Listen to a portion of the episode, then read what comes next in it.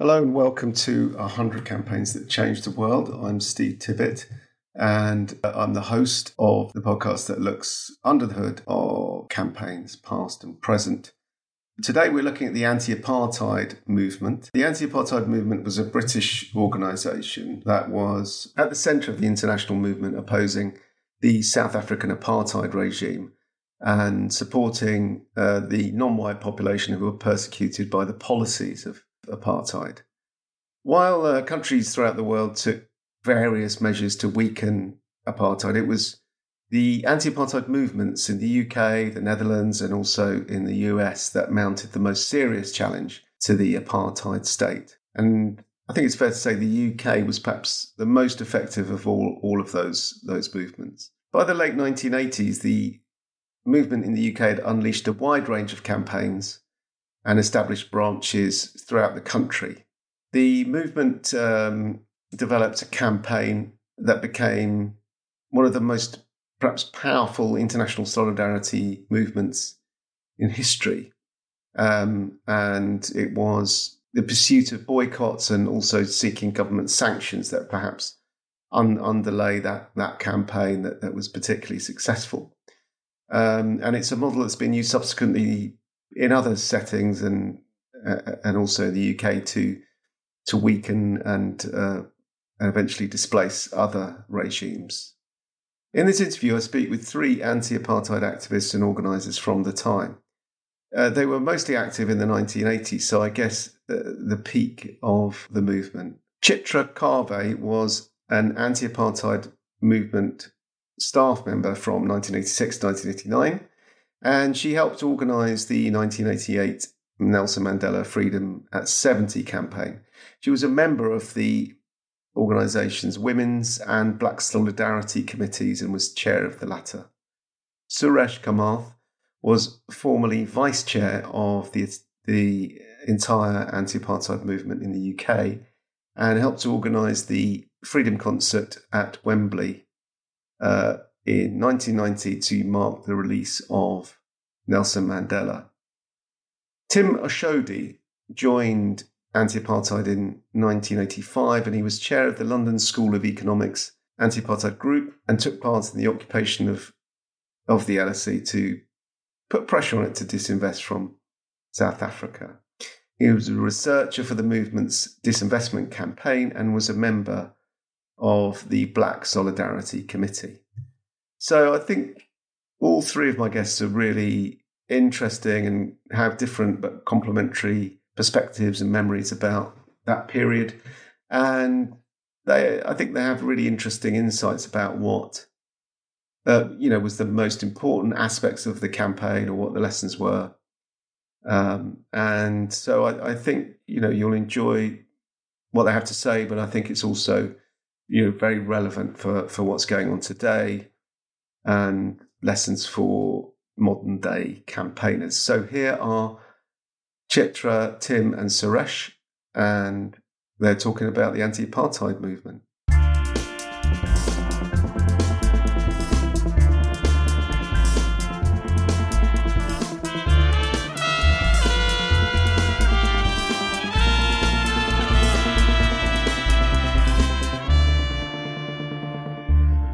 Hello and welcome to one hundred Campaigns That Changed the World. I'm Steve Tibbett. I'm here with Chitra, Suresh and Tim, and we're talking about the anti-apartheid movement and the, and the campaigns around that.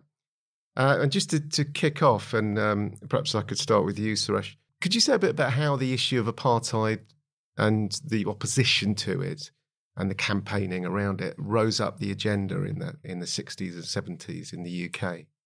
Yeah, I suppose it first started uh, in the late fifties, I mean, with the anti-colonial movement in this country and the fact that there were a number of um, South Africans and Africans who later went on to become leaders of their own countries, and people like Julius Nyerere. And uh, the uh, as the suppression of uh, black people in South Africa increased throughout the fifties, you've got to remember the laws became more and more strict, the past laws, Uh, where you could go, uh, the homelands uh, be, uh, being established. And uh, when S- South Africans in this country and Africans who were aware of this organized with the anti-colonial movement in uh, this country, and in about nineteen fifty-nine, the boycott movement started. Um, and there was petitions and demonstrations organized. And then particularly following the Sharpeville uh, massacre uh, in nineteen sixty, there were big demonstrations in London, and uh, the anti-apartheid movement was born. And right. then again, after the Rivonia trials in uh, sixty-three, it became another impetus for the development of the campaigns against apartheid in this country and other parts of the world. And when, when do we, is there a time when you, you felt it sort of reached its peak? When was the sort of really sort of high energy part of the movement, would you say? Was that in the eighties? Yeah, for me, I think it would be the eighties, because by then the campaign had picked up an enormous number of uh, supporters and members. We had local groups all over the country. It was astonishing. Um, they um, campaigned independently, so there was something happening in every part of the country, I think almost every week by then, in the nineteen eighties. And it was probably the time when it was probably one of the largest organisations that Britain had ever had, uh, campaigning on a single issue. We also had a very clear enemy, who was uh, the Margaret Thatcher, the leader of the Conservative Party, who was absolutely against um, any form of sanctions or boycotting mm. the state. So that made our message very clear. And, and also, I think things like musically, I mean, the fact that Jerry Dammers, you know, Free Mandela, and Mandela himself, that as a symbol. Uh, uh, you know, that, that really came across. There was Artists Against Apartheid, there's Architects Against Apartheid. So people could do it in lots of different ways. The boycott of Shell, you know, really reached in. All the students knew there's something very specific. Uh, it was a very clear injustice, which, I mean, most people um, agree as well. But starting perhaps with you, Suresh, is there one or two or three things that you were involved with personally with the anti-apartheid movement that you thought was particularly important or impactful, or, or was particularly high profile, or, you know, that was particularly interesting that you could share? I think, there, yeah, there were a number of things. I mean, I think, uh, as Tim just said, about the music and the, the Free Mandela movement. But before that, I mean, I think what became, made quite an impact, particularly amongst the students. You've got to remember that in the nineteen seventies, the anti-apartheid movement was actually relatively small. There were about two thousand members across the country. We had a few branches, you know, then active people, but it was relatively small. But it wasn't until much later. Uh, but I think the impact of uh, the Soweto uprisings and the way that they were suppressed and how it was shown on television mm. um, in the seventies, that actually made quite an impact on people. The other thing I think that you've got to understand is, I think, the organisation of the anti-apartheid movement and how we worked. We were trying to work across all aspects of British life. And as Tim has mentioned, Architects Against Apartheid. Uh, but we had, you know, involvement with the local groups, students, church organisations. Mm. Uh, and, you know, the groundwork had been done in the seventies. Mm. There was, you know, a lot of activity working with the trade union movement, for example, trying to work with the political parties. I know the Conservatives were particularly opposed to a lot of our policies, but we worked with the Labour Party and the Liberal Party. You know, so I think the breadth of the uh, of the organisation is very important to what came later. And for me, I mean, I think uh, because following our um, organisation of uh, of a concert at Clapham Common, uh, which politically and in terms of numbers was terrifically successful, but financially disastrous for the A A M. You know, um, and then following that, from, you know, the Mandela concerts at uh, mm. uh, Wembley Stadium, mm. which I was particularly involved with, yes. I think that made a huge impact, particularly the fact that it was broadcast, you know, all over the world. Yeah. And so you talk about um, this, this sort of movement growing over this time. To what extent did it grow organically? In other words, people setting up groups and, and, and self-organising? And to what extent was it a kind of central or devolved function that was that was actually setting up a trade union group? And it was, you know, just to get a sense of how organic versus how planned it was. So I think it's a really difficult question to answer, because I think it's a bit of both. Mm. Um, and I think that having leaders in, for example, student groups and trade unions made a big difference, mm. because they already had local group structures. And it was through those structures that the message could be delivered. people from all over the country spoke at these meetings, including people on the executive committee like Suresh. They used to go and speak at meetings. And there, from there would come a local group that would hive off, if you like, from the student movement or something like that, and create a local group in the area that would draw on everybody in the area. So there's something like, there's something organic about that. Having said that, the anti-apartheid movement was quite careful in that, and it's a very small staff group, because I think when I joined the staff group, there were only about six people there. By the time I left, there were, I don't know, fifty. But um, six or eight people there. One of them was a trade union person. One of them was a local groups person. So, you know, we focused on trying to get more people to join us. We also worked with local authorities.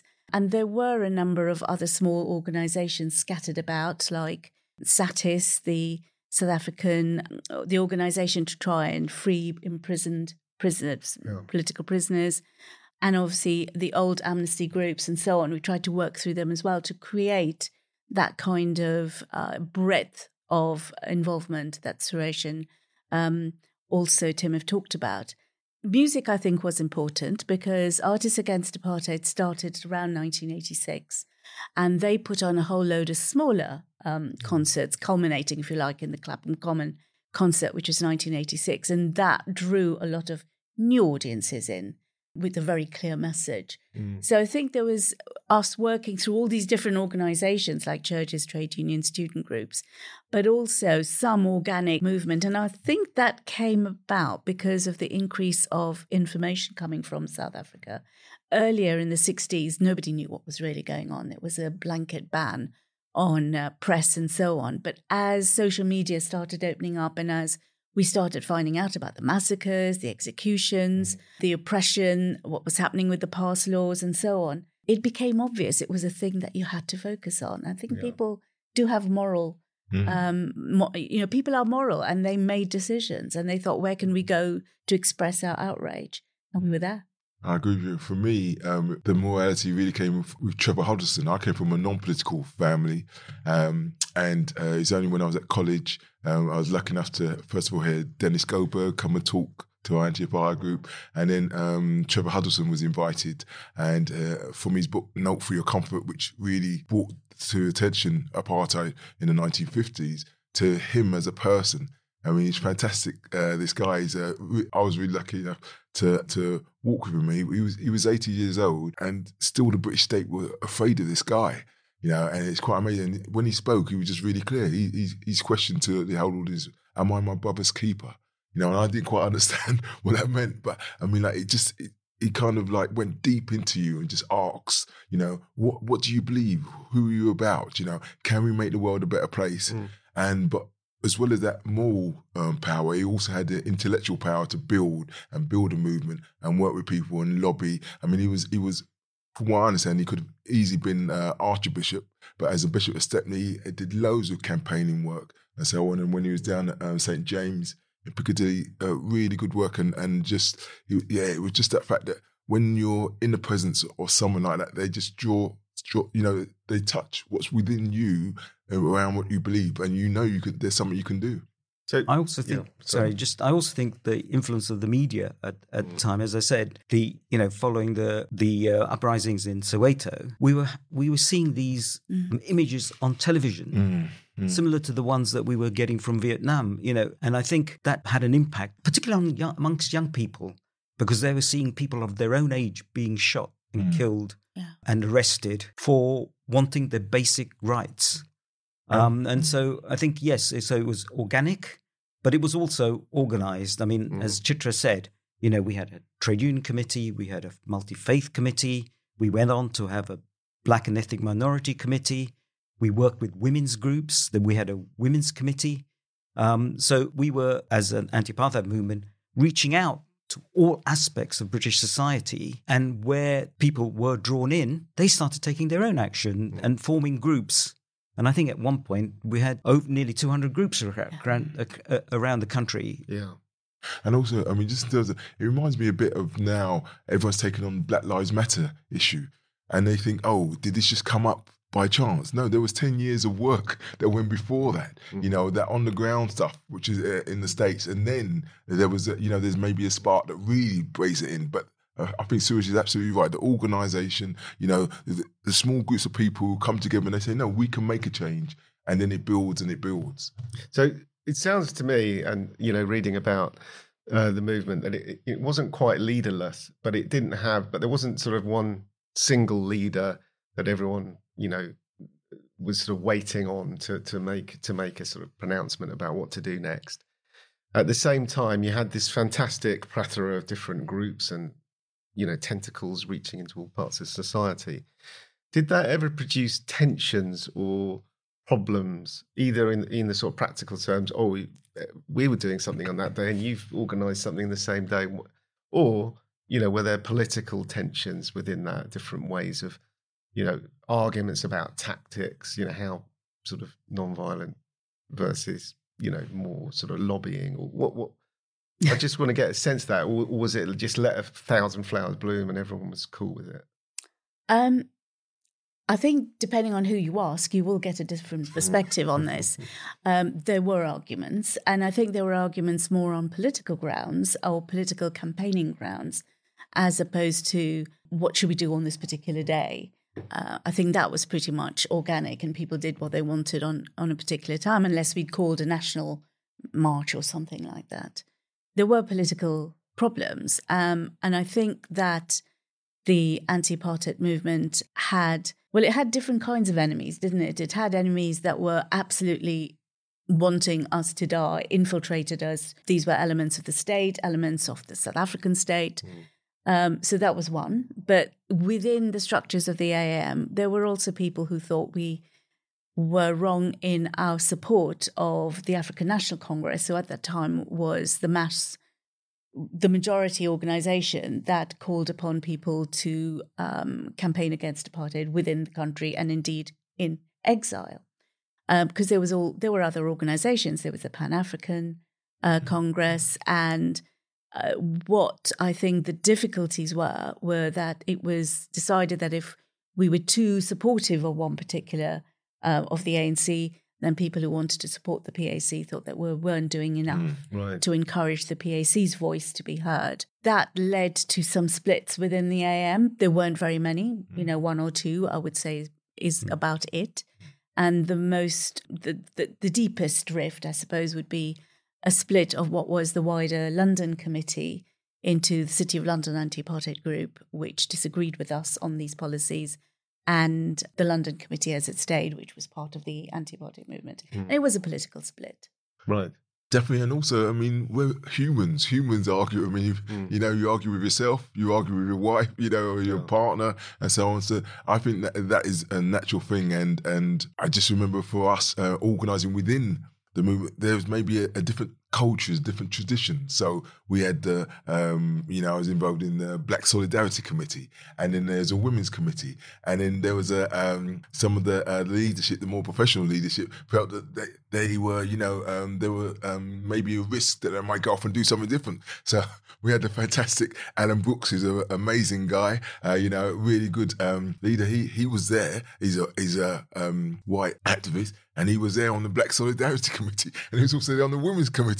But, you know, uh, and like, you know, just to make sure that they didn't go off there. But it was, it was, so I think those are natural things um, to come through. And, and always, you always see this on the left, you know, because people believe in something passionately, they see it in a certain way. And then, you know, and then so like those clashes are, are going to come. And I, I think they're, they're natural. I think being part of the leadership, I mean, um, what, what I noticed at the time was uh, that as the organisation grew, there was a certain amount of nervousness with the the the, the top leaders of the anti-apartheid mm. movement that these groups would go in different directions. Uh, that was mm. that was the reason, and I think it took some of us a lot of explaining to en- to ensure that, you know, look, people are passionate about these things and they want to do things in a, a mm. in a different way to the ones that, you know, traditional white men white might see as the. We didn't necessarily express it in those terms in mm. those days. Mm. But uh, that's what it was. But as I said, I think the the leadership was quite strong. Mm. They were quite clear about what the uh, the aims were. Mm. And, you know, and as uh, Chitra said, you know, we had campaigns and we wanted people for across the country to concentrate on those campaigns. Um, and uh, we want, you know, for example, if you have a big demonstration on a, you know, in London on in a particular, then you would want to organize people around the country. Right? Mm. But as you start to go into these different uh, communities, which we weren't necessarily always familiar with, particularly, say, in the black community, there was a certain amount of nervousness at the, at the, at the leadership, Uh, which came across as being wanting to stifle some of the o- organisations that people want. Or shape, so it, yeah, shape it rather than stifle. So they, yeah. they, they, if you're a traditional union organiser, you, you used to do it in one way, mm. and then and then these people come with different yeah, ideas, you know, or, or people organise differently. You know, it's a bit like now, you know, where the older generation and the younger generation organise things differently and want to do things differently, and there's always that, you know, uh, that um, that. Uh, that clash, that slightly different way of doing things. You know, I don't understand. Uh, there's a, uh, social media in terms of TikTok and Slack, and there's no, and I don't know, I understand all that. But, you know, those are the new ways in which people communicate, yeah. you know, and, and so on, and, you know. Well, one of the things that uh, modern campaigns are, I'm so obsessed with, but a big focus of it is is messaging. You know, what's the message? Mm. What's the audience? What, you know, getting the message right, controlling the message so you don't undermine, you know, what your your bigger aims are. Was there talk about messaging at the time, or was that oh, was yeah. it talked differently? I mean, there was great talk about messaging, and I think we did not have the disadvantage of social media in those mm. days. We didn't have a hundred different thousands, millions mm. of people trying to jump on to put their own message in. So the leadership would talk about a message and it would be refined over discussion. I think the one that I would remember as being one of the clearest messages was the Free Nelson Mandela campaign. And it, it's quite interesting because why did we choose Nelson Mandela? Um, why make it Free Nelson Mandela? He wasn't the only one mm. imprisoned. Um, along with him were a number of leaders of the A N C as well. We chose him because it was recognised that one person, it was it was important to focus on one person. And it was one of the other leaders, Oliver Tambo, yeah. who was in exile at the time, who I think suggested that it should be Nelson Mandela because Nelson had a clear voice. He was somebody who other people looked up to, and he was a strong person. So I think he said, well, use Nelson Mandela as your focus point. And the Free Nelson Mandela campaign, well, how easy is that to say? Yeah. You know, it's one person, you get his image out. He made a great speech at the Rivonia trial, which could be um, taken, uh, cut into bits and then used um, in media campaigning. And so getting one message was, I think the power of the anti-apartheid mm. movement was ha- having that clear message. Mm. So the overall message is end apartheid, crime against humanity. United Nations had recognised this. Mm. And underneath that was the, well, how do you do it? You isolate South Africa. What does that mean? Boycott, sanctions, free Nelson Mandela. And I want to come back to um, to boycotts uh, after the break. But and and just thinking about Mandela and how I guess the current generation, if we can we can say mm. that, think about him. But I also remember from my youth um, the, cons- the young conservatives producing T-shirts or badges. I think it was mm. saying "Hang Nelson." Hang it was a it was a T-shirt which said uh, "Hang Nelson Mandela." Yeah. But I think you, know, you also the, the the campaign again didn't come out of isolation. I mean that we we had a number of campaigns about political prisoners. Mm. Um, and, you know, I can remember standing outside uh, South Africa House on vigils when, uh, you know, mm. for example, Solomon Mashlengu Solomon, was about yeah. to be hanged. Mm. And uh, you took it so seriously because, you know, you knew that this man, young man, was going to be hanged. And you felt personally that you had to do something about it. Yeah. Uh, you know, so from that, from those sort of campaigns, and, and Oscar Mampeta was another seventy-nine-year-old uh, trade unionist who'd been uh, incarcerated within South Africa. So we had all sort of campaigns which culminated in the, the Mandela campaign because, again, you know, uh, you had the media to think about. And as Chitra said, we didn't have, you know, a plethora of media. Mm. You know, we had radio, newspapers and television. Um, and uh, so... And I think that the leadership, um, and I, th- I think I need to uh, particularly give credit to Mike Terry Sorry. and Bob Hughes, mm. yeah. the, the secretary uh, and the chair of the Anti-Apartheid, who kept us focused mm. Mm. on what was the target and uh, how we should work to ensure that we we get the support across the country.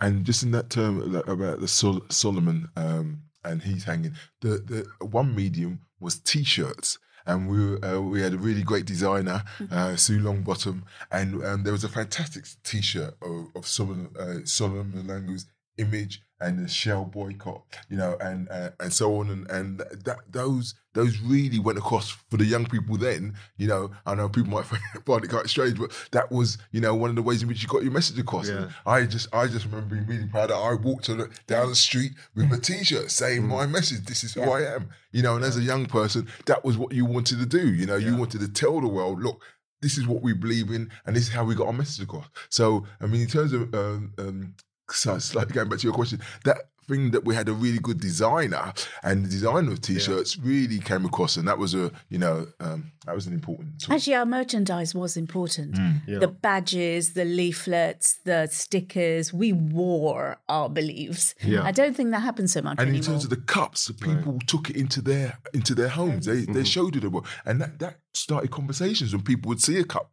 in your house, or or your friends bought cups, yes. even if they weren't they weren't you know, going to take all actions, but they they really believed in something. So why not buy a cup? I think we that was. I mean, I was a member of a Brent Anti-Apartheid uh, group, uh, and we were one, the first group to design a cup, um, which was uh, the, it was when actually Free cup, Mandela. Do you mean a um, a mug, mug. mug. Yeah, yeah. a tea mug? Yeah, yeah. yeah, yeah. I mean, and uh, we we had a logo on it, which was Free Mandela. And a little story there about a young uh, African who'd uh, scrawled Free Mandela on his tea mug, and I think got sacked for for doing so. Mm. And and his comment was, "Well, I only used to drink tea out of it."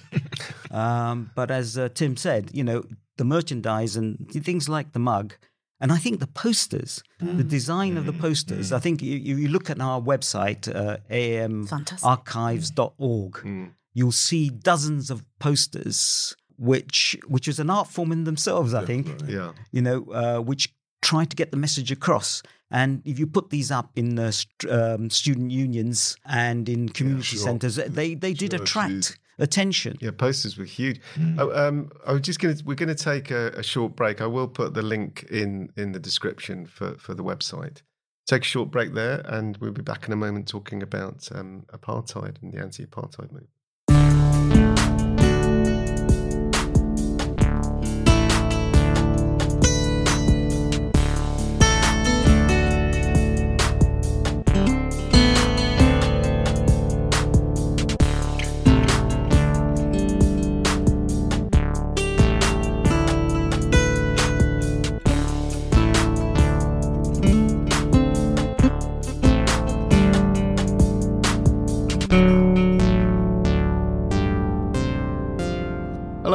Back with Chitra, Suresh and Tim talking about the anti-apartheid movement, and I wanted to ask you all about uh, what I think was probably one of the main tactics, but also a very important tactic for putting pressure on the apartheid regime, which was the, the boycotts. And could, so could we sort of reflect a bit about how, how that became a tactic and how important it was? It was a tactic from the very beginning of the, of the movement. Mm. In fact, the original name of the movement was the boycott movement, uh, which then evolved into the anti-apartheid movement back in nineteen fifty-nine.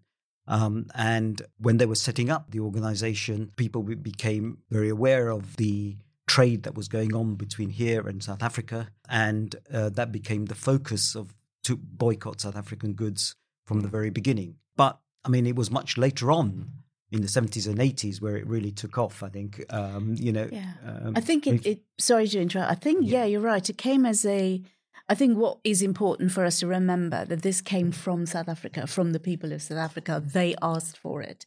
And it was crystallised in a message by Sir, by Chief Albert Luthuli, who was then the um, president of the African National Congress, which was still right. quite a new organisation. And he said, um, in order for um, apartheid to end, we must isolate South mm. Africa. And he understood that that would have some impact on black South Africans as well. But he said, in order to make any change at all, all trade must cease, um, because what it does is it shores up the economy of the apartheid regime. So that's... Sorry, yeah, Suresh, that's, that's right, where it that's came right, from. Yeah, but I mean, yeah. Uh, that that's uh, yeah back from, from the very beginning. As I said, mm. a lot of the foundation of the anti-apartheid movement came from uh, South African exiles and uh, other African le- leaders who later on became leaders of uh, their own countries. Yeah. So the bo- boycott was, uh, you know, was in the very essence of the anti-apartheid movement. And it's in, right? Yeah, I think it's important to understand why it's the essence, because apartheid was an economic strategy. I mean, it had the cultural, uh, you know, impact as well, but it was, they wanted the wealth, you know, and so yeah. the way to bring about the change was to um, challenge that. And and um, I think that's really important. And I, I mean, just when Chitra said isolate apartheid, I just remember going in the crowds and it was isolate apartheid, sanctions, sanctions now. now, you know, and it was, it was, it was that, and the fact that that went clearly straight through. And in what you were doing, you, you wanted to change in one part of the world, but you were changing the whole world because you were challenging the powers and saying to them, look, we want, we we believe we can be done a different way, or we believe that the profits of the people worth much more than the profits. Yeah, mm. but, yeah, but as importantly as that, that the essence of the boycott was that everyone could take part in the campaign. Mm. Mm. You could take action by not buying South African goods, you know, not buying Cape apples. Mm. Mm. Uh, you could have an effect. You were making a statement, and in a sense, it also made you feel good about doing something. Mm. Um, and, you know, I, I can remember, particularly as a student, um, the boycott Barclays campaign. Yes. It was probably one of the big campaigns mm-hmm. amongst the student movement. Um, and I can remember standing outside uh, Barclays Bank, which was next door to Lloyds Bank, where me and my girlfriend of the time, um, um, who's now my wife, oh, uh, was uh, were, were banking. And uh, we were standing outside and we set fire to a big cheque, uh, Barclays. And the Lloyds Bank manager walked past and he gave us a thumbs up. I wasn't sure it was, it was because he agreed with our campaign or whether it was uh, because, uh, it, you know, it, it was a rival organisation. But all the banks were involved. But mm. Barclays we chose particularly uh, because they had branches all over South Africa. Yeah. Um, mm. So, again, you know, amongst the student movement, you know, you you you, you felt that you were making a bit of a difference. Mm. By, you know, taking your account away from Barclays, you were making a political statement uh, and changing it to another bank. Can, can we say that, that that you could trace that through to some actual change? I mean, did Barclays, and I think Shell was the other big one I remember, those boycotts lead to, I don't know, politicians becoming more engaged, or indeed those companies saying, changing their you know, their yeah. investment strategy. Barclays yeah. did. They disinvested. Uh, uh, yes. no, yeah. But not only that, I mean, even more, I mean, well, two things you should say. That it was a, um, we bought some shares, Barclays shares, and we went to the A G M and they were active, you know, shareholders. And, and uh, um, it was, it, there were great events as well. You know, I didn't know anything about shareholding, you know, um, but the, it was well organised. We went in and I, I, I remember someone just tapping my arm, um, calming me down because I was the only black person Uh, going into the A G M, you know, and they and they put two massive, you know, ex-military police security guards on me just when we went in there. But then we all, all got in there. I think uh, was it Dave Kembin dressed as a um, dressed as in his suit, and all of a sudden, uh, at one point, out came you know the whole anti-apartheid banner, which David wrapped around his body, you know, at some point, and there was like uh, you know there was you know I say apartheid and so on. But that then um, led on to really effective campaigns. And the, I suppose the point which I'm trying to get across was that when the, um, the I think it was the governor of the Bank of uh, South Africa and the bankers were telling them at some point that when Barclays wanted to go into America, because the anti-apartheid campaign was so effective and there was already the students were already established there, they told them they had to change apartheid mm. because they weren't going to get business in America. So that's the power of, of the consumers coming together, mm-hmm. you know, and that's a major factor in, in uh, you know, contributed to to the ending of apartheid. I think, yeah, that's right. I mean, as uh, Chitra's mentioned, Barclays did withdraw from South Africa. And uh, I can remember w- being a member of the executive, I got a letter from the chairman of Barclays to tell us uh, what they would do. I mean, personal letter to my home address. I don't know how mm. they got my home address, telling me that uh, this is what all that they were doing to withdraw from South Africa. Mm. So I think that that was successful. But I mean, that was much later on, of course. I mean, you know, as we, be, as we were coming to the late eighties and uh, to the big changes that were taking place within the country itself. Yeah. And the other thing that's, I suppose, related to the boycotts was this was sanctions. Mm. And that was a big call for the campaign. You talk a bit about the relationship between the campaign and sanctions, and yeah, how, to what extent do you do you sort of put sanctions down to the campaign? Well, sanctions was the original campaign, which was to try and get governments all over the world, not mm. just Britain, to make sure that A, they did not trade with South Africa, but B, actually sanction, put sanctions on, which would include cultural um, sanctions, so people don't exchange things, uh, the trade ceases, and to ensure that arms were not uh, provided by this and other countries, mm. because we did. We absolutely did provide arms to the apartheid regime, um, other means of oppression, such as cufflinks and things like that. It was amazing when you find out exactly what was provided by Britain to South Africa. Mm.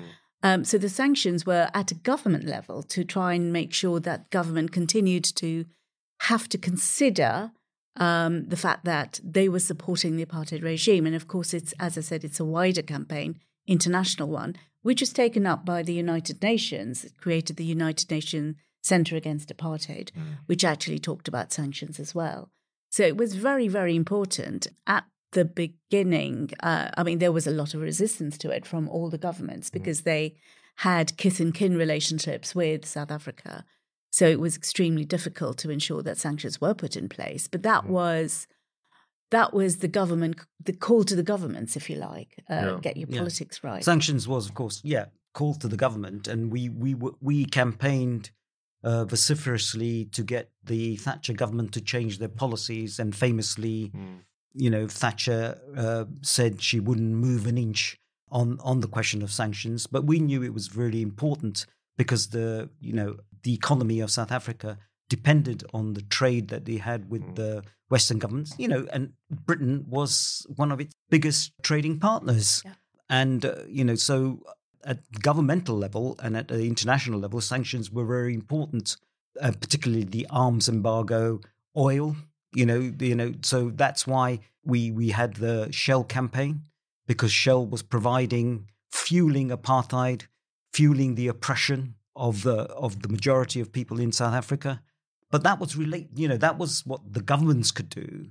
But the boycott campaign, which was related, was what every person in the street could do. Yeah. Yeah.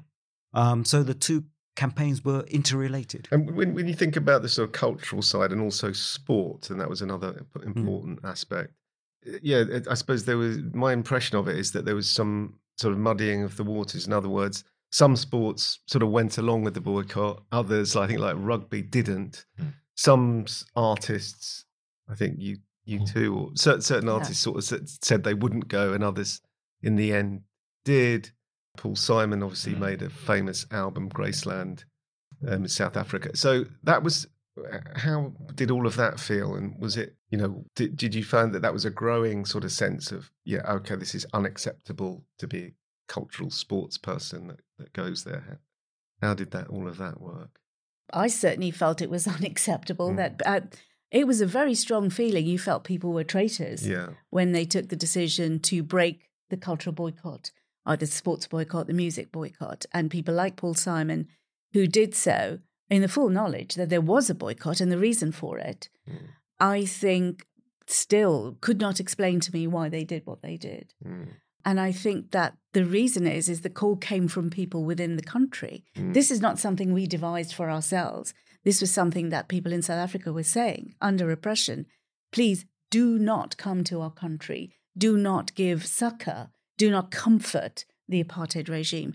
And culture is extremely important, isn't it? The mm. South Africa, South Africans are really into sport, mm. yes. still are. Mm. Amazing stuff they're doing at the moment. Yeah. And it was huge for them that they stopped being welcomed in those areas uh, that we did manage to keep the uh, cultural boycott going. Mm. And where it was broken, there were demonstrations. People did absolutely go onto the pitch and yeah. get pulled off, people like Peter Hain, for example. Mm. You know, I mean, I suppose one of the early campaigns was around the stopping the cricket tours and the rugby tours. Mm. You know, those uh, campaigns a little bit before I got involved with the A A M in, um, in the late sixties um, and in the early seventies. But they were very important because Sport is about people working together. Mm. And, you know, and quite clearly South Africa was needed to be isolated because of their system of separating people. Um, and so, you know, they couldn't, you know, people within the country couldn't play sport together. So we were saying we shouldn't play sport with them. Yes. And also, I mean, I think, I think Suresh has really hit the point on with sport, all sport, you know, people say sport is separate from politics, but within sport, what is it saying? It's saying, look, we come together uh, every single game that, you know, they shake their hands before they go to a rugby match and, you know, they're all friendly before. So they, they say sport sends a message. It's a reflection of who we are. Mm. And so what does it say if you, you hate sport, but you um, but still you can oppress blacks, or the blacks can't come and play with you, mm. or you say below. And so for me, this this goes to the essence of really who we are. So when you're when you're complaining, what do you feel inside you? But also then, what what does your sport say about you? Mm. And just as it can come, uh, it can bring us together. It's also for apartheid regime. It, it was very clearly about saying that they were above, or the uh, and the blacks were inferior, and and therefore that sport boycott becomes even more important. And this isn't just like one a one-off campaign. If you look for it, say in terms of the Nazis and and and so on, and Jesse Owen and so on. So sports always had a really powerful impact, and and we've we showed via the um, via the sport. Cultural boycott, what uh, what effect it can have. And what I really, I, what I really loved was in terms of the English cricket team and Mike Gattin and so on, mm. and, and and Tony Gregg thinking that they were all superior. And then you've got this West Indian team, you know, the West Indians who are very clear, and they they, they see cricket as challenging colonialism, but also there was a specific boycott, and there's no way that, you know, the, uh, even though the black players have been offered money to go to South Africa, no way would they do it if they had any self-respect. Yeah. And so on. So it's, yeah, yeah it's a really. I remember the call, um, Gatting stopped batting for apartheid. Do you remember that one? But something that's sometimes difficult for successful campaigners to reflect on is mistakes. And I don't know whether there were moments where you thought, well, this, actually, this was counterproductive, or this didn't work. What mistakes can you remember, if if any? You know, I'm sure there were, but it's hard um, yeah. looking back. As you say, it's difficult, especially when it was something that was successful at the end yeah. of the day. I, I you can think. Go I, ahead. I think a personal mistake. They didn't vote me onto the national committee or the well, executive committee. That's, that's I mean, that's a mistake. massive mistake. Massive that's mistake. Outrageous. Actually, that brings me on to what I think is was a mistake, which I or, or just something that they didn't think about properly. The three of us are all actually not white, right. but that's unusual. The anti-apartheid movement was largely white, and I think their relationship with uh, community organize, organisers in the in the black and ethnic minority committees, particularly black, was not great. And it wasn't until the eighties, I think, that real attempts were made mm. to engage with community leaders from the black community. And people uh, from that community were a little bit suspicious. Mm. You know, they were like, why are you coming to us now? Mm. Because, of course, they were always anti-apartheid. That wasn't the problem. Mm. The problem was they didn't necessarily become members or engage with our campaigns. So I, th- I think that's something we could have reached mm-hmm. out before. We could have done some more work earlier. Definitely. And then, but you saw the the, the fantastic result of that when they did, mm-hmm. which was, you know, I mean, I'm still envious of you. I, I was the chair of the Black Solidarity Committee, but Chitra, uh, with Lee Jasper, a good, uh, big uh, uh, race campaigner, um, facilitated a meeting between Mandela and uh, Stephen Lawrence's family, mm-hmm. you know, and Doreen Lawrence's. That was a turning of their campaign when they, when they actually met him. So it showed that, like, you know, while we're doing one campaign for uh, social justice, they're linked up together. And when we did work with the uh, black community, we could have a, um, a major An impact. impact both air I, I think, and abroad. Yeah, I think that was right. I mean, I think, you know, you know, some of us within, you know, non-white people uh, within the anti-apartheid movement realised there was a connection between anti-racism in this country and the fight against apartheid. I mean, you know, for me, that's how I got, why I got involved mm-hmm. in the anti-apartheid movement. I'd been, you know, as a teenager, I was very conscious, particularly of the the struggle in, in America for civil rights mm. and, uh, you know, and the racism I experienced in this country. And I was absolutely outraged when I got in, found out about sa- what was happening in South Africa, how people were being separated, you know, uh, and how non-white people were being so oppressed. So I think, I think Chitra's right. I think we as a movement could have got into working with the black communities and li- making that link between anti-racism here mm. and uh, the apartheid system a bit earlier in our history. And also, I'm not sure, uh, maybe I'm too gentle and I love the people, I really appreciate the people involved. I don't think it was, it wasn't necessarily a mistake in terms of whether there's a conscious choice. Because the point is that people were used to organising in their way, mm. and and then there's new ways of organising, and there's and there, there are new things. So like uh, for me, I got involved in anti-apartheid as a because I was lucky enough to get to university, you know, and um and I I, I got involved in anti-apartheid because I thought apartheid was wrong. People always used to ask me, um, you know, I describe myself as a black, I'm black British, you know, that's what I do. When uh, my African friends, you know, they said, what, are you British? You know, so when I got invited in, you were meeting these Africans and they said, how can you be British? No, actually, we are. We're, I'm born in England. I've got, um, I've got, you know, Yoruba, Nigerian heritage, but I'm black British, and that's that's a cultural thing there. And I think apartheid was wrong, just as I think apartheid is wrong in terms of in terms of the Middle East now. And we, so we campaign on that because it's a, your belief in justice. And that, so that's what was really important for me. And in, in terms of Uh, anti-apartheid, that was around South Africa, and it was wrong, it was around race, but we believe in that because I remember um, Trevor Huddleston raising the issue of the Middle East and the, uh, and apartheid, you know, in the Middle East, and saying that was one of the things that caused a major issue around the world. We, we'll have to wind up in a moment, but I just want to leave you with one, we'll ask you one final, also quite difficult question, which is, what are the lessons of apartheid, of the apartheid campaigns and the movement for modern campaigners? And can we tease out, you know, are there things that you think either you see modern mistakes that campaigners make now that they can learn from, or indeed, you know, things that they are doing that are reflective of, of that time? Can I, can I yeah. Because we, we were lucky enough, um, I want to mention uh, Leila Kabara, who used to be chair of uh, A T S A, and um, uh, she was saying, uh, she, Leila was a, a refugee from the Biafran War. Her family was refugee from Biafra War, and um, uh, and her mother, a very strong mother, and her mother uh, just passed away. And Leila was talking, and she was saying the one thing for her about the apartheid movement is that you should, you know, it gave her hope because everyone told us you couldn't change apartheid, you couldn't end apartheid. The press said that, the the government said it, it was a big. There were so many links with it, and the fact is, ordinary people came together. You know, starting off, as Suresh said, from a small group of people, and they built a campaign. And when ordinary people come together and you're, you know, you organise well enough, you can change the world. And that's the most important lesson, you know, for it. So, like, um, Leila was just saying, you, you've really got to see this. You've got to understand that, you know, people like uh, David Cameron, one of his first jobs was a P R for, you know, for companies who were invested in South Africa. That's how established it was. But because people believed it was wrong and they organised, they changed the world. So whenever the next generation have been told, oh no, it's too hard, you can't, you know, be, look in your heart, really believe in that. And you find people and you build allies, and you'll be surprised. You don't know when it's going to happen, but if you really focus on what's possible and what you believe is possible, you can really make a change.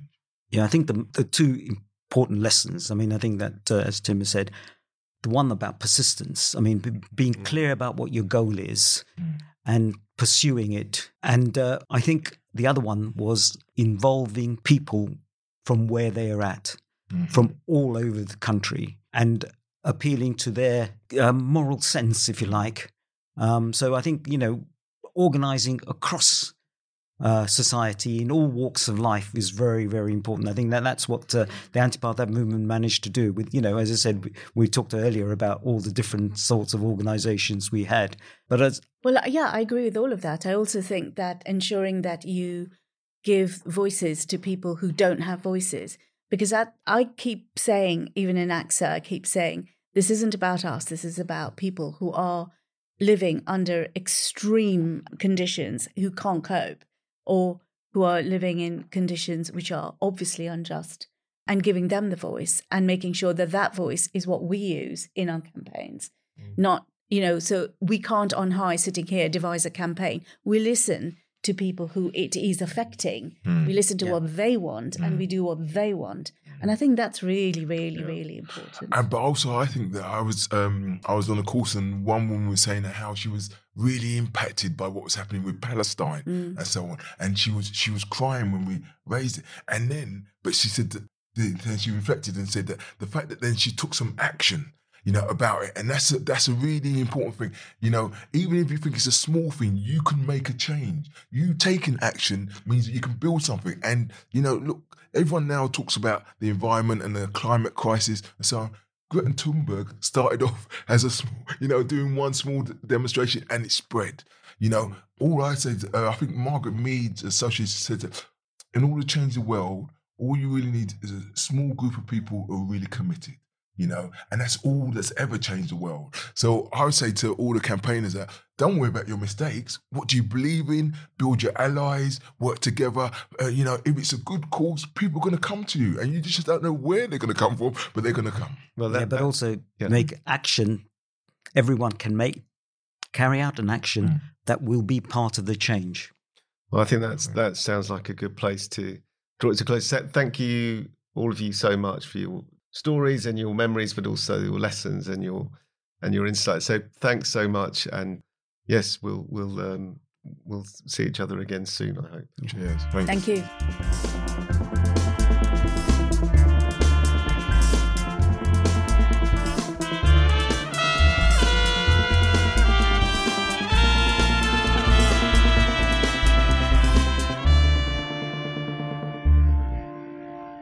Well, I hope you enjoyed that podcast. The interview I thought was really interesting in terms of what my three guests had to say about the apartheid system, the lessons, and, and also the other memories and stories. So I, th- I hope you will uh, leave a review of the requisite number of stars and also and also subscribe to the po- podcast as soon as you possibly can, uh, wherever you get your podcasts. So I will see you on the next one. Bye-bye.